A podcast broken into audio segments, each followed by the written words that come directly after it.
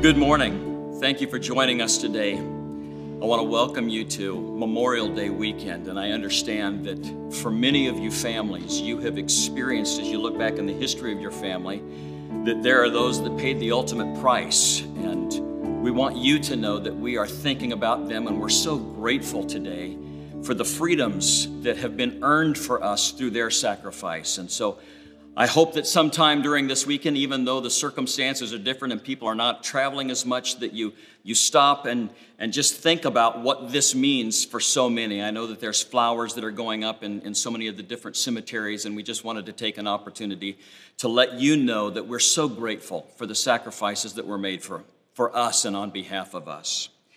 This morning, there's a couple of passages of Scripture that I am going to be referring to, and so if you have your Bibles, I'm going to ask that you would take them. The first passage is in the book of Acts, chapter 19, that I'm going to be reading, and it's going to provide for us a little bit of context as we return to Ephesians 6, where we started last week. In Acts chapter 19, beginning with verse 11, the Scripture says this: God did extraordinary miracles through Paul, so that even handkerchiefs and aprons that had touched him were taken to the sick, and their illnesses were cured, and the evil spirits left them. Some Jews who went around driving out evil spirits tried to invoke the name of the Lord Jesus over those who were demon-possessed. They would say, "In the name of Jesus, whom Paul preaches, I command you to come out." 7 sons of Sceva, a Jewish chief priest, were doing this. One day, the evil spirit answered them, "Jesus I know, and Paul I know about, but who are you?" And the man who had the evil spirit jumped on them and overpowered them all. He gave them such a beating that they ran out of the house naked and bleeding. When this became known to the Jews and Greeks living in Ephesus, they were all seized with fear, and the name of the Lord Jesus was held in high honor. Many of those who believed now came and openly confessed what they had done. A number who had practiced sorcery brought their scrolls together and burned them publicly. When they circulated the value of the scrolls, the total came to 50,000 drachmas. In this way, the word of the Lord spread widely and grew in power. And for those of you that joined us last week, I would like you now to turn, if you would, to Ephesians 6 as we return to what we had started last week. And I'm going to be reading verses 10 through 13 of chapter 6 of Ephesians. And it says, Paul speaking to the church at Ephesus, "Finally, be strong in the Lord and in his mighty power. Put on the full armor of God so that you can take your stand against the devil's schemes. For our struggle is not against flesh and blood, but against the rulers, against authorities, against the powers of this dark world, and against the spiritual forces of evil in heavenly realms. Therefore, put on the full armor of God, so that when the day of evil comes, you may be able to stand your ground. And after you have done everything to stand, stand firm." Heavenly Father, we ask that over these next few moments, that through the help of your Holy Spirit, that you would unlock the truth of your word so that not only would we understand it, but that you would give us the avenues by which that we can apply it in our life. We especially need it in this day and age to be able to stand strong and be strong and stand firm in you. And so I ask for your help as you speak through my lips, and I pray this in Jesus' name, amen. This morning we are back again in Ephesians 6, where we began a short series of messages last week titled "The War of Light and Darkness." I want to point out this morning that there are imperatives in the chapter that I just read, two of them in particular: be strong and stand firm. And that is the exhortation of this passage. This is what Paul is speaking to those in Ephesus and to us today. It's important to remind ourselves a little bit of the context and the history of what was taking place here. Paul is writing from jail in the middle of the first century. He is writing to real people who live in a real place at a real point in time. And the Ephesus to which he writes is the same city that the events of Acts chapter 19 that we just read were taking place in. Paul knows Ephesus well. For 2 years, he had taught the Bible faithfully there. And when doing so, he was teaching them that the Messiah had to suffer and had to die. And then Paul would say, the Messiah is none other than the Lord Jesus Christ. In the same way, he also would speak and tell them that Jesus had supernaturally made himself known to Paul and had transformed his life. And Paul said, and we are seeing that same transformation take place in many lives who are now yielding themselves to the Lord Jesus. The city of Ephesus, in which he was writing to, was a unique city in the fact that the Jews and the Gentiles dwelled together there. It was a very multicultural city.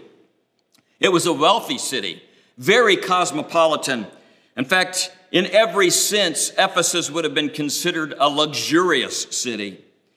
But at the same time, it was a very superstitious city.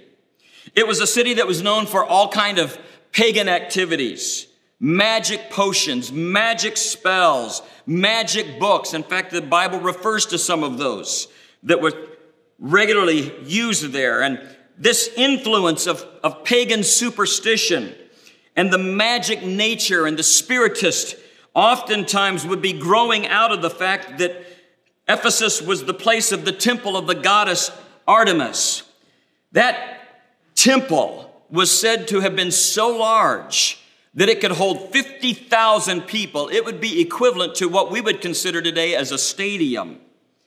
The temple, in its magnificent splendor, had a huge influence on the spiritual nature of the city because everybody in the city was aware of the dark forces that were at work there, and many people were afraid of them. There were magical and demonic powers that were at work in the city of Ephesus, which was evidenced by the story that we read in Acts 19 of the 7 sons of this Jewish priest named Sceva.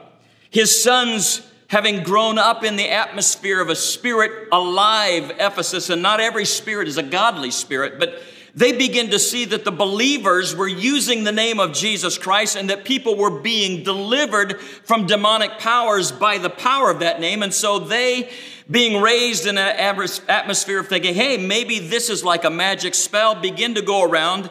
And they were saying, in the name of Jesus Christ, just like Paul, we command that you come out. Because it was the culture that they lived in. And then in the middle of that, they begin to recognize that the name of Jesus is different than any other spiritual power, as the demon took them to task and literally beat the tar out of them, ripped their clothes off, and they ran out of that house, all 7 brothers, naked and bleeding. And suddenly the city of Ephesus stood up and took notice. There's something different about the spirit of Jesus than there is the spirit of the demons that have been around. Suddenly, lives were being transformed by the gospel in Ephesus.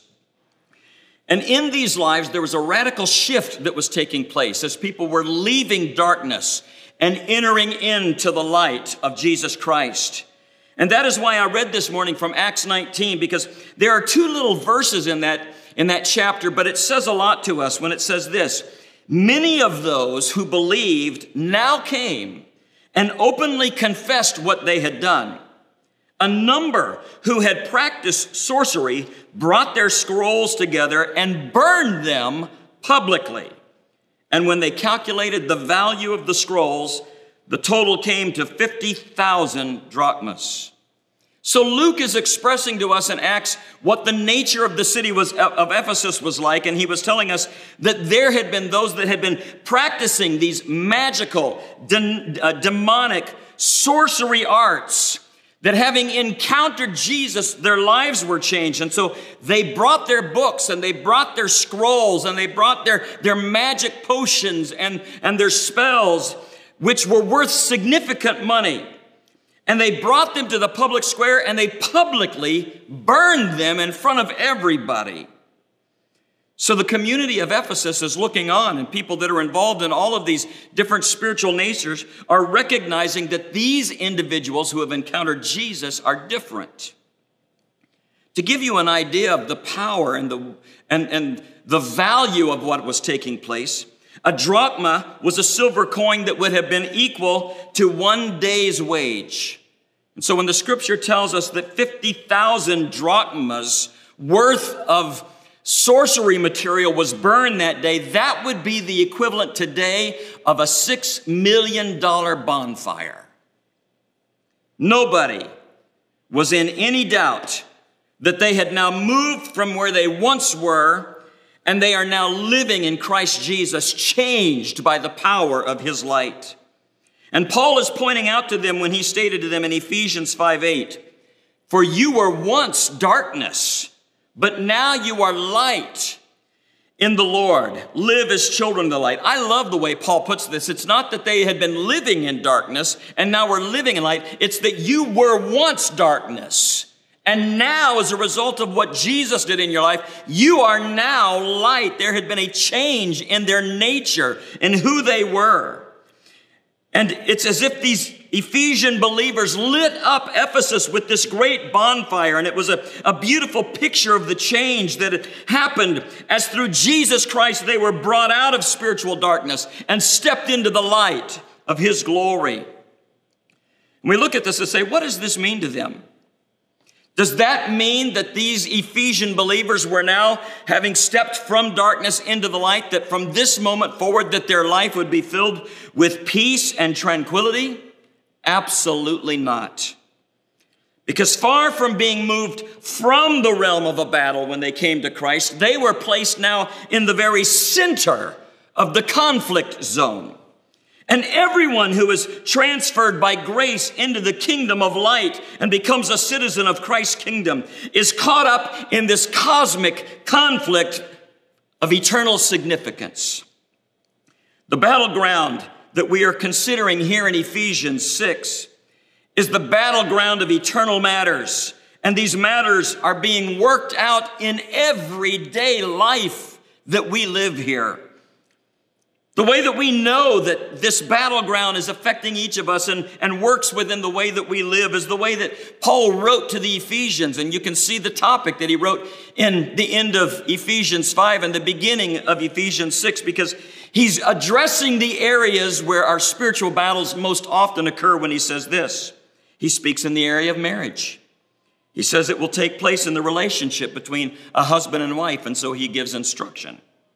He talks then about family life and the relationship between parents and children. And then he talks of the workplace, the relationship between the employer and the employee. And so what he is actually saying here is you will have noticed that this scheme of the devil is one to destroy and disrupt. And it's not taking place somewhere out there in the heavenlies, but you will find that it is taking place in the center of your daily existence. And some of you that are listening to me today are saying, I finally understand now why things are so difficult in my life, because I'm living in the center of this battlefield. So for believers, you will say to himself or herself, why is it so hard to be married? Why is it our children do not turn out the way that we had planned?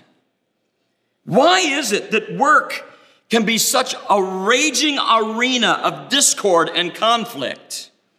Why is it so hard to be the church in a contemporary world as the one in which we live today? And this is not the entire answer, but the answer is not complete without this element. Namely, the reason these things take place is because we are against and fighting against the schemes of the devil. We are fighting the evil one himself. The devil has been unable to prevent us from becoming the church of God, But seeing that that is the case, he's now seeking to do everything in his power to prevent us from living as the children of God. Let me repeat that, and I want you to listen closely to this because this is going to explain a lot for many of you. He has been unable to prevent us from becoming God's children. But the devil is totally committed to trying to disrupt and destroy what it means for us to live as victorious children of God. And it's for this reason that I spent some time last Sunday trying to warn you of who our adversary is. We have an adversary called the devil, and he's methodical, and he is a vicious schemer. The devil is strategic. He is sinister. He is strong. He is supernatural, and he is spiritual. And from the moment that we choose to follow Jesus as our Lord and claim him as our only Savior, we change sides. We move from the side of darkness and we move into light. And the moment that we make that decision and our nature changes as a result of Christ within us, bringing us as people into light, it infuriates Satan. Because when Jesus saves you, in this war, Satan is after two things, and he loses both of them when you yield your life to Jesus Christ. Number one, he's after God's glory. And number two, he's after your worship. And so the moment that you decide that you will become a follower of Jesus, he loses that ability to gain either of those in your life. And so from that moment on, you step into the center of battleground. And he is fighting in an attempt to take away your integrity and your purity. He's attempting to rob you of your peace and tranquility. He works to cast doubt on your living faith. And ultimately, he is attacking your spiritual sanity by attacking your mind and your intellect and the thoughts of every believer. But knowing Satan's plans and Satan's schemes, God provides his armor to you to put on so that you can take your stand against this hideous enemy. And all of this is happening because Jesus came to destroy the works of the enemy. In 1 John chapter 3, verse 8, the scripture says, the reason the Son of God appeared was to destroy the devil's work. So the powers of darkness are defeated. They are not yet finally destroyed, but they are defeated. And the reason that Christ came was to destroy the works of the devil. And the last enemy to be destroyed is death. It's clearly not destroyed yet because people keep dying. But the victory is absolutely assured. And although the evil one and his demons are still trying to play the game and are still working to try to find a solution to all of this, they cannot affect the outcome. There is victory in Jesus. And somebody needs to say that to yourself today, just to be built up in your spirit. That is the position of the believer. And it is a wonderful thing when that finally dawns on us that we are in the middle of a war that has already been won and that we are victorious, and the final vestiges of evil is just trying to frustrate us in this. When I was a little boy, I grew up in the church, and the songs that we sang were from the hymn book, and there was a song that I remember singing, and I do remember it coming to a place in my life where the message of that song really began to dawn on me. The words of it, many of you will know. It says, I heard an old story, how a Savior came from glory, how he gave his life on Calvary to save a wretch like me. I heard about his groaning, of his precious blood's atoning. Then I repented of my sins and won the victory. Oh, victory in Jesus, my Savior forever. He sought me and he bought me with his redeeming blood. He loved me ere I knew him, and all my love is due him. He plunged me to victory beneath the cleansing flood. The second verse says, I heard about his healing, of his cleansing power revealing, how he made the lame to walk again and caused the blind to see. And then I cried, "Dear Jesus, come and heal my broken spirit." And somehow Jesus came and brought to me the victory. Somebody here today needs to say that prayer. Dear Jesus, come and heal my broken spirit. I'm in the middle of this battle and I need your healing power and your victorious power to come and be at work within me. Now, given the fact of Christ's victory, it is vital that we pay attention to the imperatives that Paul provides. The first one of these is very straightforward. He says, be strong. Be strong. Finally, be strong in the Lord and in his mighty power. If you've followed any of Paul's writing, you know that this is routine for Paul. Remember when he writes to Timothy in Colossians chapter 1:11, he tells him, be strengthened with all power according to his glorious might. He is reminding Timothy of who is acutely aware of his own weaknesses, that the strength is found in the Lord. In the same way, he writes to these Ephesians, but he is not telling them to just do your best. He's not telling them to give it your all. You know, just stand up and give it everything you've got. He is telling them and in reminding them that their strength comes from their position of being in Christ. So be strong in Christ, he is saying to them. This is honestly a message that is vastly different than many that we hear today around us. Many people are reading different books to help them cope with the issues of the day. And I know that some of you that are listening to me today may not yet be in a relationship with Christ. And as such, you've been studying and you've been trying to find tools and techniques that will help you overcome in some of these things. And there are things that you may read that may sound like this. And tell me how this fits with Ephesians 6:10. Believe in yourself. Have faith in your abilities. Without a humble but reasonable confidence in your own powers, you cannot be successful or happy. Now, some people say, well, that kind of sounds like Scripture. Actually, it was Norman Vincent Peale in his book, That is the Power of Positive Thinking. Unfortunately, that passes for Christianity in many places, that you come in and you are encouraged to feel better about yourself, that you were encouraged to engage with yourself and find your real self and so on. And you know that when you finally get to that place where you discover your real self and you do it in the presence of Jesus, you don't feel amazingly powerful like the world says that you might. But when we come to our real self, we find that we are desperately wanting. But that is not what Paul is saying. You see, Paul has already laid the foundation, and that is why he wrote at the beginning of chapter 1, and he prayed for them, and he said, here's my prayer for you. I pray that the eyes of your understanding might be enlightened, so that they would know something of the immeasurable greatness of God's power.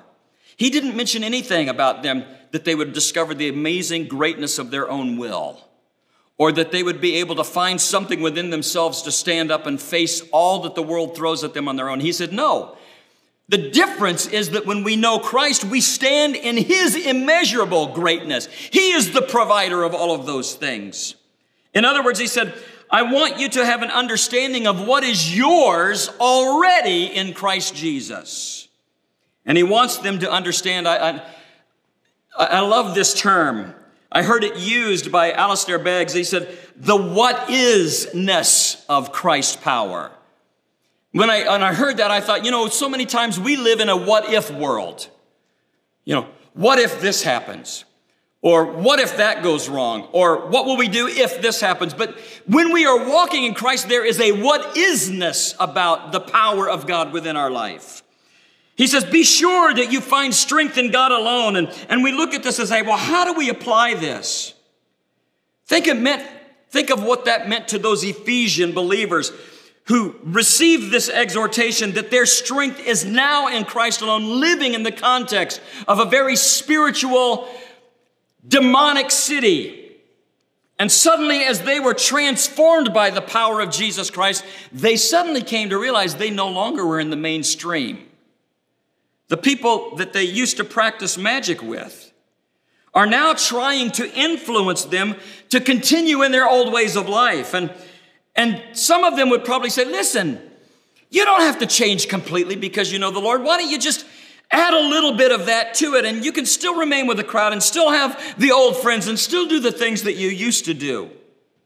This really came to hit me when I was on a trip in India speaking a number of years ago, and I was holding some services, and I was at the airport in Calcutta getting ready to fly out, and there was a businessman, a Hindu businessman, that sat down next to me, and he said, I am fluent in English, and I don't have very many opportunities to speak to somebody. Can we talk for a while? And so he and I engaged in conversation, and he asked me why I was there, and I told him that I'm here because I've been speaking in various churches telling people about the good news of Jesus Christ. And I shared with him a little bit about the deity of Jesus, his sinless life, his substitutionary work on the cross, how he came to remove our sins and grant to us his righteousness apart from works, that there was nothing that we could do to earn it. And after a conversation that went on for about an hour, he looked at me as his flight was called, and he goes, "You are the first Christian that I've ever had a conversation with." And as he walked away, he looked at me and he goes, "You know, you've given me enough to think about. I might have to add Jesus to my God list." And he got on the plane. And I remember thinking the failure that I felt, that how could I have not have expressed to him that Jesus is the only God? And now we look at this in Ephesus and we begin to recognize that this would be the culture there as well. And so the Ephesian believers are being influenced by those in their community saying, just don't go wild with Jesus. Just add him already to what you're already doing.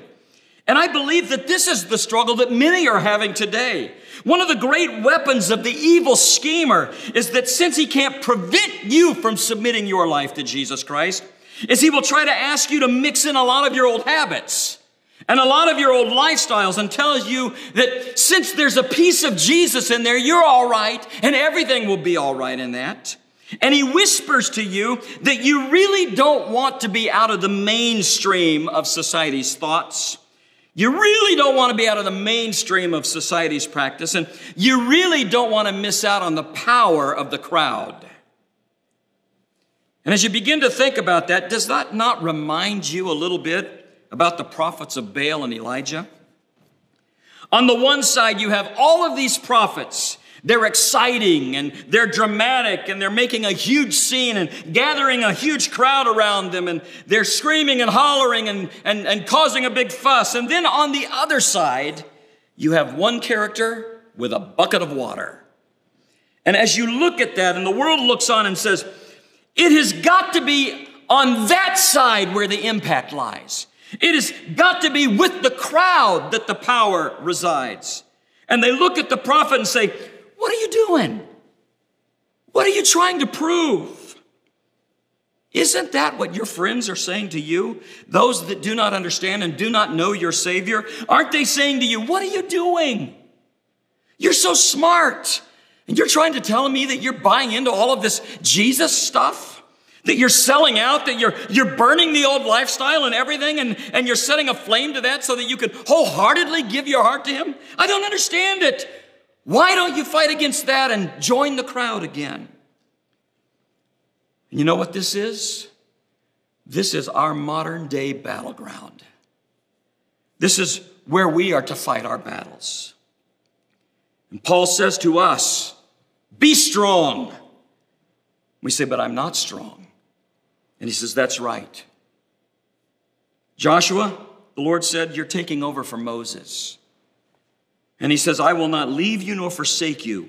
You be strong and courageous. I love how God ties the directive to be strong and courageous to his abiding presence. And this is important for us today. The Lord is not telling you to be strong in your own strength. He's saying, you be strong because you're wearing the armor of God that I have provided for you. It is my design, and as a result of that, I am with you in the armor, and I am standing with you, protecting you, and fighting with you. So you be strong because you're not alone in this. Hebrews 13, at the end of verse 5 and end of verse 6, says, never will I leave you. Never will I forsake you. So we say with confidence, the Lord is my helper. I will not be afraid. What can mere mortals do to me? You see, we are strengthened by his might and strengthened by his grace. And that grace is made clear to us in the gospel, knowing that God loves me, knowing that he forgives me, knowing he helps me and he comforts me and he enables me and he secures me, and not on account of my merit, but entirely on account of his mercy. There is strength in the grace of God. So believer, be strong in the power of his might. The next imperative that is spoken to us is to stand firm. This picture of standing is pretty straightforward. It says, put on the armor of God. And then in verse 11, it says that you may be able to stand. In verse 13, it says that you may be able to withstand. And then in verse 14, that when you have done everything, you will be standing firm. Years ago, back in the 1960s, Watchman Nee wrote a book, and it was called Sit, Walk, and Stand, and it was really his reflections on the book of Ephesians. And in the first section of Sit, he was describing the believer's position in Christ, that we will be raised with him and sit with him in heavenly places with Christ Jesus. The second section of his book was under the heading of Walk, and he was tackling in that the ongoing aspect of what it looks like to work out our salvation on a day-by-day basis in this engagement with a world that does not know and does not appreciate Christ within us. And then he gets to that section of stand, and he said, this section is our attitude toward the enemy. How are we going to stand?